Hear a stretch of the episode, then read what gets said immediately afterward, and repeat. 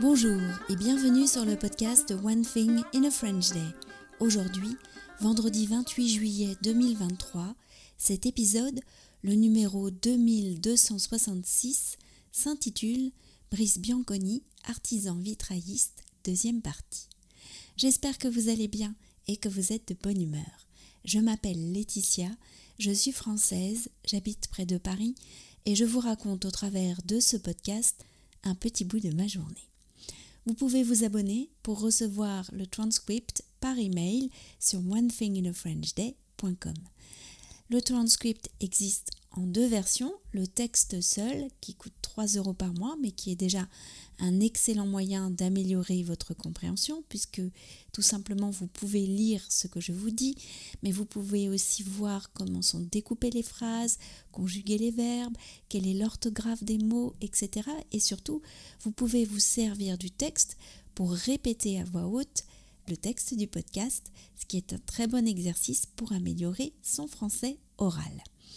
Il existe aussi la version enrichie à 5,90€ qui est très intéressante aussi parce que euh, je vous donne des repères culturels. Et puis j'aime bien aussi souligner euh, trois expressions dans le texte qui sont vraiment naturelles en français et que nous utilisons dans la vie de tous les jours et que des fois on ne remarque pas forcément parce qu'on se dit oui ça veut dire ça, ça veut dire ça, mais en fait ça fait vraiment partie de notre façon de parler et je vous le montre en vous donnant des exemples. Et puis bien sûr, euh, cette version est accompagnée de photos qui vous permettent de vous transposer euh, dans le contexte euh, du podcast. Brice Bianconi, artisan vitrailliste, deuxième partie. Aujourd'hui, nous retrouvons Brice Bianconi pour la suite de notre entretien. Nous étions avec Pauline dans son studio du 6e arrondissement de Paris, Studio Vitrail. C'est l'endroit où il conçoit ou restaure avec son équipe les vitraux qui lui sont confiés. Le travail de Brice demande la mise en œuvre d'un savoir-faire ancestral qui date du Moyen Âge. Aujourd'hui, nous allons découvrir la technique que Brice utilise, les étapes qu'il préfère dans son travail et l'importance de la lumière. J'ai vu qu'il y avait plusieurs techniques. Euh, toi, tu utilises une technique en particulier ou plusieurs techniques? Alors oui, il y a, deux, il y a, réellement deux techniques. Hein. La technique euh, traditionnelle euh, au plomb. Donc clairement, ce sont des verres qui sont découpés, sertis de plomb, soudés à l'étain pour synthétiser. et il y a la technique dit Tiffany, où là, c'est à la place du plomb, c'est du ruban de cuivre étamé, donc c'est très fin, en tout cas c'est beaucoup plus fin. Euh, le temps de travail est sensiblement le même. Euh, voilà. Après, est-ce que dans le temps ça durera autant que le plomb? Je ne pense pas. Euh, le plomb a son histoire depuis plusieurs siècles, donc on ne peut pas revenir sur cette technique qui est quand même très aboutie. Moi, je ne fais que le vitrail au plomb. Je ne travaille que la technique traditionnelle. c'est ce qui me plaît le plus. Et qu'est-ce que tu préfères comme étape? C'est laquelle, en tout cas, tu prends le plus de plaisir, que ce soit aussi bien dans la création que dans la, restauration? Euh, Moi, j'ai deux étapes euh, que j'aime beaucoup. C'est évidemment l'étape de la création, de la maquette. Euh, c'est là où tout démarre en réalité. Et ensuite, j'aurais tendance à dire la coupe de verre. La découpe, c'est quand même particulier. On met du temps avant de bien savoir découper. Euh, entre un type de verre et un autre, euh, on n'a pas le, même ressenti. La molette ne veut pas euh, bien se marier avec, le verre, avec tel verre ou tel verre. Il y en a qui sont plus capricieux, d'autres plus tendres, d'autres stressés. On les sent vraiment stressés en fonction de la température.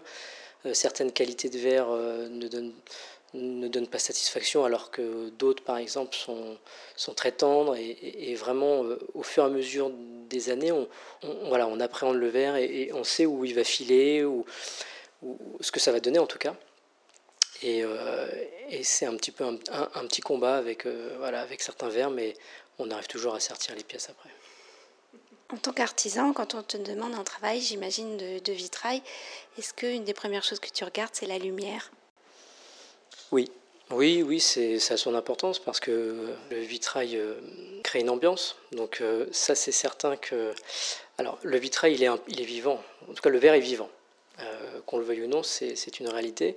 Donc si vous prenez un vitrail le matin à 8 heures, il n'aura pas la même puissance, ou en tout cas il ne renverra pas la, même lumière le soir, ou en tout cas dans, à différentes heures de la journée. Et puis c'est pareil, lorsqu'on pose des vitraux, souvent les gens euh, ont besoin d'un temps d'adaptation avec leurs vitraux, donc euh, ils apprennent à aimer leurs vitraux. Et souvent ils nous renvoient des messages plus tard en disant mais c'est vraiment extraordinaire, on n'avait pas vu tel ou tel détail. Euh, ça nous renvoie de la lumière sur les murs, à telle heure. Voilà. Évidemment, c'est des détails que nous, on n'a pas parce qu'on pose le jour J et puis on s'en va. En fait, on accouche d'un vitrail et puis on ne voit jamais notre petit. Quoi. Quand tu, toi, tu regardes un vitrail qui a été fait, par exemple, par un autre artisan ou, ou par un artisan très ancien, etc., qu'est-ce que ton œil remarque en premier? Bah Déjà l'époque. Euh, ça, c'est sûr que, bon, par, par notre métier, on, on, sait plus ou moins euh, à quelle époque a été fait le vitrail par rapport aux techniques utilisées, les techniques peinture, euh, les, certaines couleurs aussi, ça trompe pas. Des couleurs qui n'existaient pas à certaines époques? Sur certaines peintures, par exemple, si on parle, du, on, parle du jaune d'argent, il n'est pas arrivé au Moyen Âge, il est arrivé un peu après. Il a été vraiment utilisé au XVIe siècle. Donc on sait que si on a des, par exemple des vitraux assez travaillés en peinture, euh, de façon très subtile, très délicate, avec du jaune d'argent, potentiellement c'est plus du 16e. Si on est sur des couleurs très chargées, euh, bleu, rouge, euh, avec plein de plomb, et des personnages un peu plus figés, on sait qu'on sera un petit peu plus sur du, gothique. Quoi. Est-ce que à Paris ou ailleurs, il y a des, vitraux que tu inviterais les auditeurs à aller voir? Oui, alors évidemment la Sainte-Chapelle, ça c'est sûr que c'est un petit peu incontournable. Tous ces mètres carrés de vitraux euh, euh, d'une certaine époque, euh, très puissants en termes de coloration, sur un, édifice qui n'est pas non plus immense, hein, c'est pas, pas Notre-Dame de Paris ou Notre-Dame de Chartres, mais les vitraux sont vraiment de qualité. Et ça, donne, ça renvoie vraiment quelque chose, c'est vraiment puissant. Merci beaucoup Brice. Je vous en prie, merci à vous.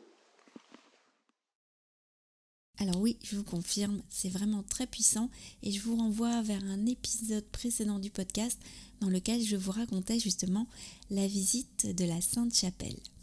Un grand merci à Brice Bianconi, c'était une rencontre très enrichissante.